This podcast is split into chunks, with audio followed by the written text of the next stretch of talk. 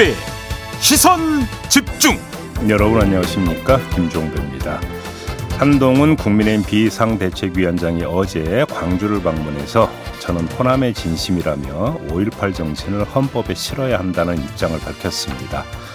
한동훈 위원장의 이런 행보 과연 총선을 앞둔 민심에 어떤 영향을 미칠지 잠시 후 국민의힘 성일종 의원과 이야기 나눠보겠습니다. 이재명 대표 피습을 계기로 우리 정치의 양극화에 대한 문제의식이 커져가고 있습니다. 정치권에 만연한 혐오, 증오의 문화가 민주주의를 위협한다 이런 주장이 나오고 있는데요. 3부에서 박지원 전 대통령 비서실장과 우리 정치의 현주소 짚어보겠습니다. 1월 5일 금요일 김종배의 시선집중 광고 듣고 시작합니다. 시선 집중은 촌철님들의 다양한 목소리를 기다립니다. 짧은 건 50원, 긴 건 100원인 문자 메시지 샵 8001번, 스마트 라디오 미니와 유튜브 라이브로도 시선 집중과 함께 하실 수 있습니다. 믿고 듣는 진품 시사 김종배의 시선 집중.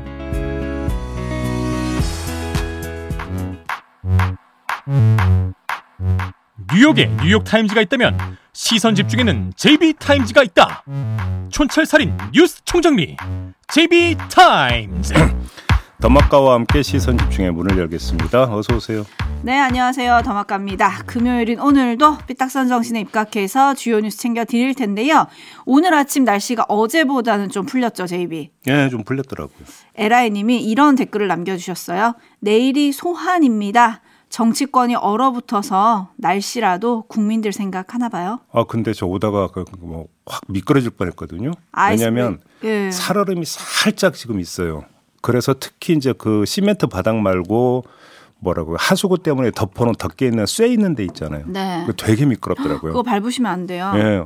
갑자기 휘청한 적이 있었는데 여러분 조심하시기 바랍니다. 아, 네. 어제도. 세종시에서 있었던 그 수십 대의 추돌 사고도 지금 그 살얼음 때문인 걸로 약간 잠정적으로 얘기가 되고 있잖아요. 네. 굉장히 조심하셔야 됩니다. 네. 그리고 돌배님은 이재명 대표의 서울대병원 헬기 이송 종배 앵커의 생각은 어떻습니까? 라고 물어주셨는데 요거는 잠시 후에 저희가 다룰 예정이니까 귀 쫑긋하고 들어주시면 될 것 같고요. 네. 심준영님, 종배 형님, 오늘도 중간자로서의 날카로운 해석 부탁드립니다. 아 중간자. 음, 네, 알겠습니다. 아무튼 네. 왜 웃어요? 네? 아니 뭐 중간자라는 단어를 아니, 어떻게 받아들이시나요? 근데 중간자라고 하니까 자꾸 잣대가 생각이 나가지고 저는 잣대? 자 센치 자 재는 자. 네. 네네네 네. 네. 아무튼 날카로운 해석 부탁드린다고 했으니 오늘도 날카롭게 음. 한번 해볼까요? 시작할까요? 준비되셨죠? 자, 제이비타임즈 오늘 주목할 첫 번째 뉴스는요. 오디오로 먼저 만나보시죠. 김건희 여사의 주가 조작 의혹과 대장동 50억 클럽 의혹 등을 규명할 이른바 쌍특검 법안이 국회에서 정부로 넘어갔습니다. 이미 대통령실이 즉각적인 거부권 행사 방침을 공언한 만큼 국무회의에서 제2요구안을 의결한 뒤 곧바로 윤 대통령이 거부권을 행사할 걸로 보입니다. 대통령은 법안이 정부로 이송되는 대로 즉각 거부권을 행사할 것임을 말씀드립니다. 윤 대통령이 주재하는 새해 첫 국무회의는 다음 주인 오는 9일로 예정돼 있습니다. 하지만 대통령 부인이 수사 대상으로 명시된 특검법에 대통령이 직접 대응하는 걸 피하기 위해 임시 국무회의는 총리가 주재할 것으로 전해졌습니다. 네, 이 문제 한번 좀 짚어봐야 될 것 같은데요. 제가 이 자리에서 여러 차례에 걸쳐서 재의결 시점을 둘러싼 시간 싸움이 전개될 거라고 이미 여러 번 말씀을 드린 바가 있습니다. 그랬죠. 똑같은 얘기 여기서 뭐 다시 안 하겠습니다. 어, 그러면은 이 뉴스를 왜 고르셨습니까? 다른 점을 좀 짚어보고 싶은데요. 그 여파가 다른 데 미칠 수 있기 때문에 한번 좀 짚어보려고 하는데 12구 이태원 그 특별법 있지 않습니까? 이 특별법에 미칠 영향입니다. 자, 관련해서 김진표 국회의장이 어제 열린 기자간담회에서 했던 발언이 있는데 일단 이거부터 들어보시죠.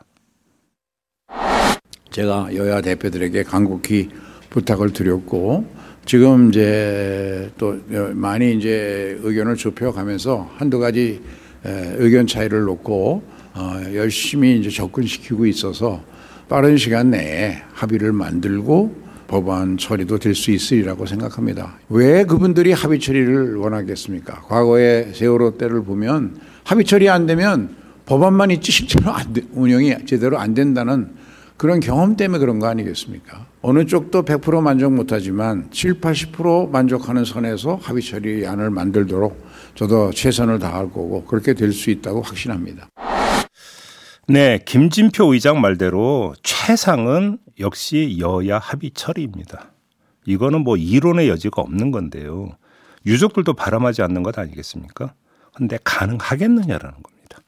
그리고 이 그 처리 여부에 김건희 특검법 재의결 문제가 어떻게 영향을 미칠 것인가 지금 이걸 봐야 된다라는 건데 민주당이 9일 열리는 본회의에서 쌍특검 재의결을 수용할 가능성은 거의 없다고 봐야 되지 않겠습니까? 그러면 9일 본회의에서 쌍특검 재의결 안 한다. 민주당이 거부한다. 이렇게 전제해 놓고 한번 봅시다.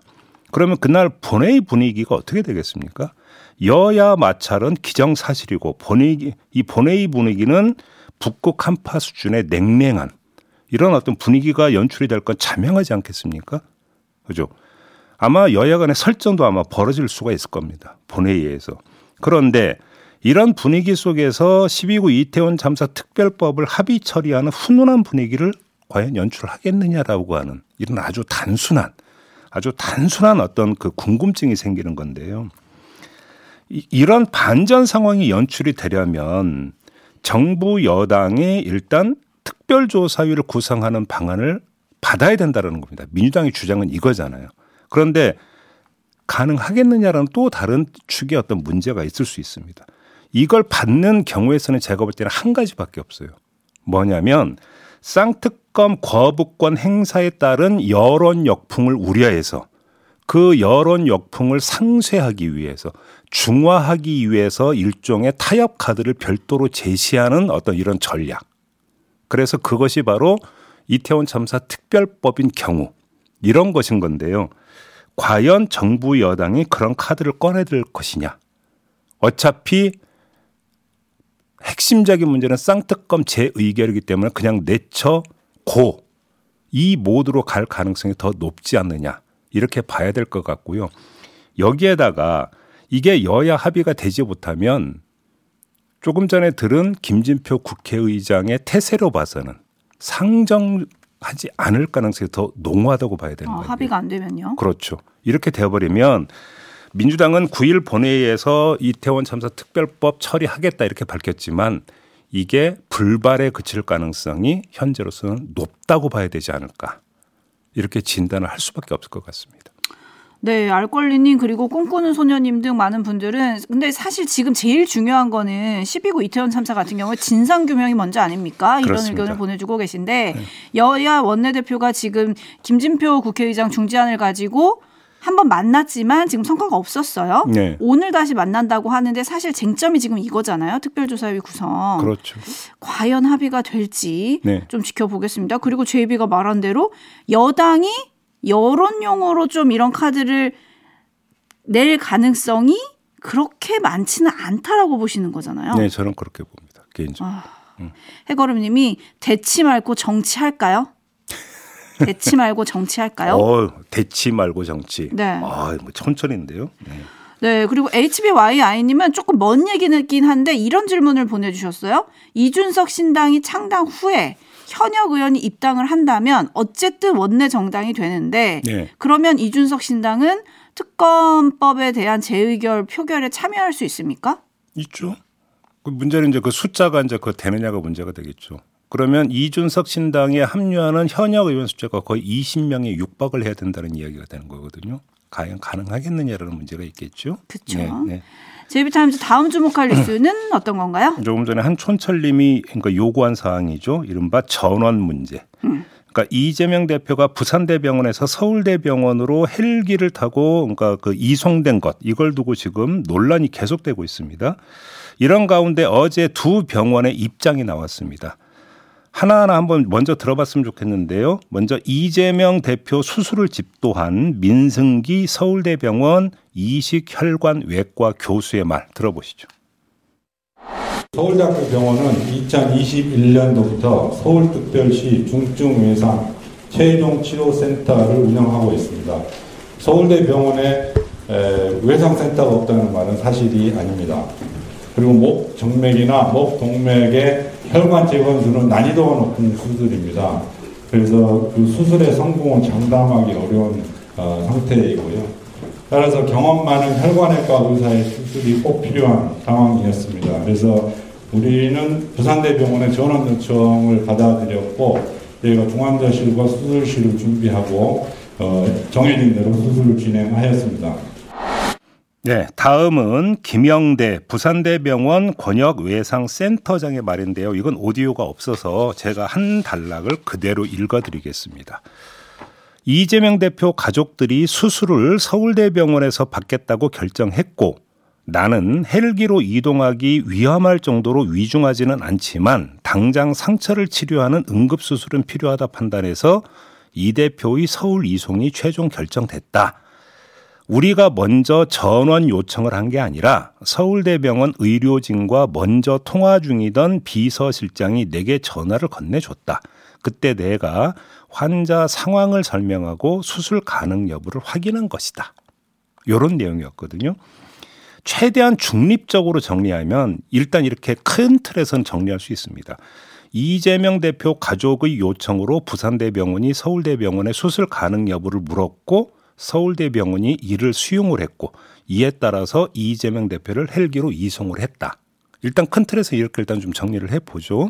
네. 그리고 나서 이제 그 논란이 되고 있는 몇 갈래 문제를 하나하나 좀 살펴봤으면 좋겠는데요. 크게 세 가지가 있습니다. 첫째, 부산대병원엔 권역 외상센터가 있었지만 왜 권역센터가 없는 서울대병원으로 갔느냐. 이런 일부 언론의 보도가 있었습니다. 근데 조금 전에 들었던 민승기 서울대 교수의 말로 이 그 언론 보도는 사실이 아닌 것으로 정리가 됩니다. 중증 외상 치료센터가 서울대 병원에 있다고 하니까 언론의 이런 어떤 보도는 사실 오보에 가깝다. 이렇게 정리를 하면 될 것 같습니다. 1번. 2번. 헬기 이송이 특혜냐 문제. 이 문제가 있습니다. 아, 언론이 그러니까 주되게 비판했던 가운데 하나가 바로 이 문제인데요. 이것도 특혜가 아닌 것으로 확인이 됐습니다. 이건 앞서 전한 두 교수의 말에서 절반, 그리고 나머지는 한국일보의 취재 보도로 절반이 확인이 된 건데요. 자, 일단 두 교수 모두 응급수술 필요성을 인정을 하지 않았습니까? 그 다음에 한국일보가 취재 보도한 내용을 보면 소방청의 범부처 응급의료 헬기 공동 운영에 관한 매뉴얼상의 응급의료 헬기 출동 기준이 있습니다. 이 출동 기준에 보면은 의료기관이 다른 의료기관으로 긴급한 환자를 이송하기 위하여 요청하는 경우 출동 기준 중에 하나가 바로 이겁니다. 이 그 경우가 적시돼 있는데 서울대병원은 소방청에 그리고 부산대병원은 부산소방본부에 헬기를 요청을 했다고 합니다. 따라서 매뉴얼 어떤 그 출동 기준에 부합하고 두 병원이 소방청에 헬기를 요청을 했다면 이건 특혜로 볼 수가 없다. 이렇게 정리해도 되겠습니다. 세 번째 논란은 결국 이재명 그 대표 측에서 지방 의료를 무시한 거 아니냐. 즉 이 문제 아니겠습니까? 이 문제와 관련해선 추가 확인할 게 있습니다. 앞서 들은 두 교수의 말에서도 확인이 그러니까 100%안 되는 건데 응급의 정도에 대해서 이재명 대표 가족에게 어떻게 설명했느냐라는 겁니다. 제가 이 점을 제기하는 이유가 뭐냐면요. 다른 병원으로 이송하면 응급수술에 지장이 있어서 안 된다. 생명에 그러니까 지장이 있을 수도 있다라고 설명을 했는데도 부득이 부득불 이송을 요청한 건지 아니면 병원 이송을 해도 응급수술이 가능하다고 설명한 데 따라서 가족이 이송을 요청한 것인지 두 개의 경우의 수가 있을 수가 있는데 어떤 경우냐에 따라서 이거는 판단이 완전히 달라진다는 겁니다. 자, 가족의 의료 체계 존중 여부를 판단하기 위한 중요한 단서가 바로 이 두 가지 경우 중에서 어떤 경우냐 이 이야기인데 만약 병원 이송 없이 바로 수술해야 할 정도의 급한 상황이라고 부산대 그 병원 응급 의료센터에서 이야기를 했는데도 불구하고 서울대 병원 가겠어요. 가족이 이렇게 그 요청을 했다면 그건 부산대 병원을 못 믿는 것이 되니까 지방 의료를 무시한 것이다. 이런 해석이 얼마든지 성립이 될 수가 있습니다. 응? 하지만 이송을 한 후에 수술을 응급 상황이긴 하지만 이송을 해서 수술을 해도 된다고 만약에 부산대 병원 쪽에서 그러니까 설명을 했고 그에 기초해서 가족이 이송을 요청한 거라면 그거는 어떤 그 부산대 병원의 의료 수준에 대한 불신에 따른 결정이 아니라 간호의 편의성 등 이런 것들을 고려한 결정이고 요청으로 해석될 수가 있습니다. 따라서 그게 지방 의료를 무시했다라는 이야기로까지 연결될 성질의 문제는 아니라는 겁니다.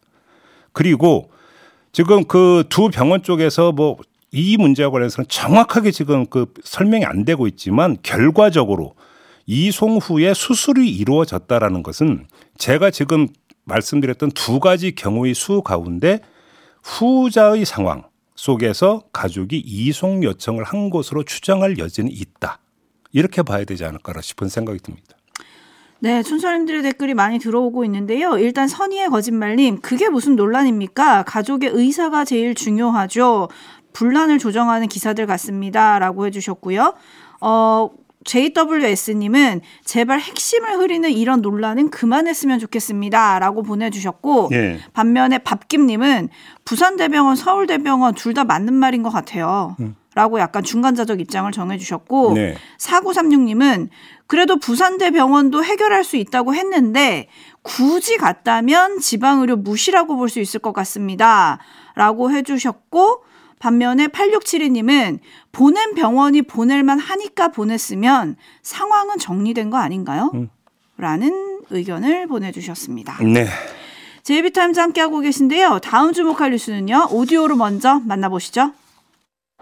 지난 2018년 문을 연 배드파더스 이혼 뒤 법원 판결을 무시한 채 자녀 양육비를 주지 않는 부모의 사진과 주소, 직장까지 공개했습니다. 3년 동안 나쁜 아빠, 엄마 2,500명이 공개됐고 천여 명은 양육비를 지급했습니다. 그런데 다섯 명이 운영자 구본창 씨를 고소했고 검찰은 구 씨를 명예훼손 혐의로 기소했습니다. 국민참여재판으로 진행된 1심에서 배심원 7명은 전원 무죄로 판결했고 법원도 공공의 이익을 위한 활동이라며 무죄를 선고했습니다.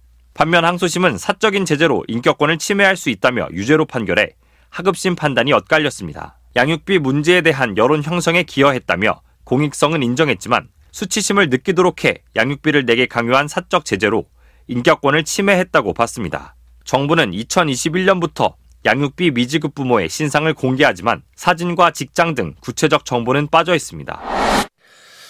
네. 이게 한때 사회적 논란이 되게 거셌던 그런 그 사안이었는데 대법원의 최종 확정 판결이 나왔습니다. 지금 뉴스 리포트로 들으셨으니까 뭐 굳이 제가 다시 되짚지는 않겠는데요. 주목해서 봐야 될 부분이 하나가 있습니다. 대법원의 판단은 이런 겁니다. 그러니까 이건 사적 제재에 해당이 된다. 사적 제재는 안 된다. 형벌권은 국가에 있는 것이다. 이것 아니겠습니까? 그런 점에서 유죄 판단의 큰 틀은 유지를 했지만 이런 부분을 또 같이 본 거죠. 결과적으로 양육비 미지급 문제라는 공적 관심 사안에 관한 사회의 여론 형성이나 공개 토론에 기여했다고 볼 수 있다라는 점에서 벌금 100만 원 선고 유예라고 하는 아주 약한 양양 이것도 또 인정이 된 거거든요. 그러면 이걸 가지고 한번 다른 사안에 한번 저는 대입해서 이야기를 해볼 게 있는데요. 최근에 이 잔혹 범죄 또는 폐륜 범죄를 저지른 피의자의 신상을 정의의 이름으로 공개하는 경우가 계속 나오고 있어요. 최근에 이래서 고 이성균 씨 협박범의 신상을 공개한 적도 있죠. 한번 여기에 대입해서 한번 얘기를 해봅시다. 이건 명백히 사적 제재에 해당이 됩니다. 이건 이론의 여지가 없습니다. 짚을 점은 법원마저 인정한 공익성, 즉 배드파더스의 어떤 그 적용했던 논리, 공적 관심사에 대한 사회 여론 형성이나 공개 토론에 기여를 했느냐라는 부분입니다. 그래서 참작의 여지가 있는 것이냐 이걸 봐야 될 것 같은데 이렇게 볼 수 있을까요? 자, 최근의 신상 공개는 범죄 피의자가 검거가 돼서 재판을 앞두고 있는 상황에서 이루어지는 게 거의 대부분입니다. 이 행위에서 어떤 공익성을 뽑아낼 수 있을 까요? 사회적 관심을 드높여서 범인 검거에 도움이 된 것도 아니고. 그다음에 공적 제재에 왜곡이 발생해서 이를 경고, 그러니까 견제하고자 하는 것도 아니고. 신상 공개 후에 이루어지는 건 사회적 공개 토론이 아니라 집단적 성토 이런 쪽으로 흐르고 있고. 그러면 이런 행위를 정의의 이름으로 포장하는 것 밖에 되지 않는 것 아니냐 이런 지적이 성립이 될 수 있거든요. 그리고 이걸 받아 키우는 언론도 제가 볼 때는 문제가 있다고 보는 것이고요. 네. 그렇지만 앞에 배드파더스의 경우에는 조금 촌철님들은 좀 다르게 느끼시는 것 같아요. 웃기고 있네님, 국가가 잘했으면 배드파더스가 생겼을까요? 아니 그러니까 배드파더스 같은 경우는 이게 공론화를 유도를 했고 그래서 제도 개선까지 끌어냈기 때문에 공익성이 있다고 법원도 본 거예요. 그전 같은 경우. 이건 인정을 한 거죠. 네. 근데 다른 경우는 좀 다르지 않느냐. 그렇죠. 이런 말씀을 제가 드리는 겁니다. 자, 마무리하죠. 더마카 수고하셨어요. 고맙습니다.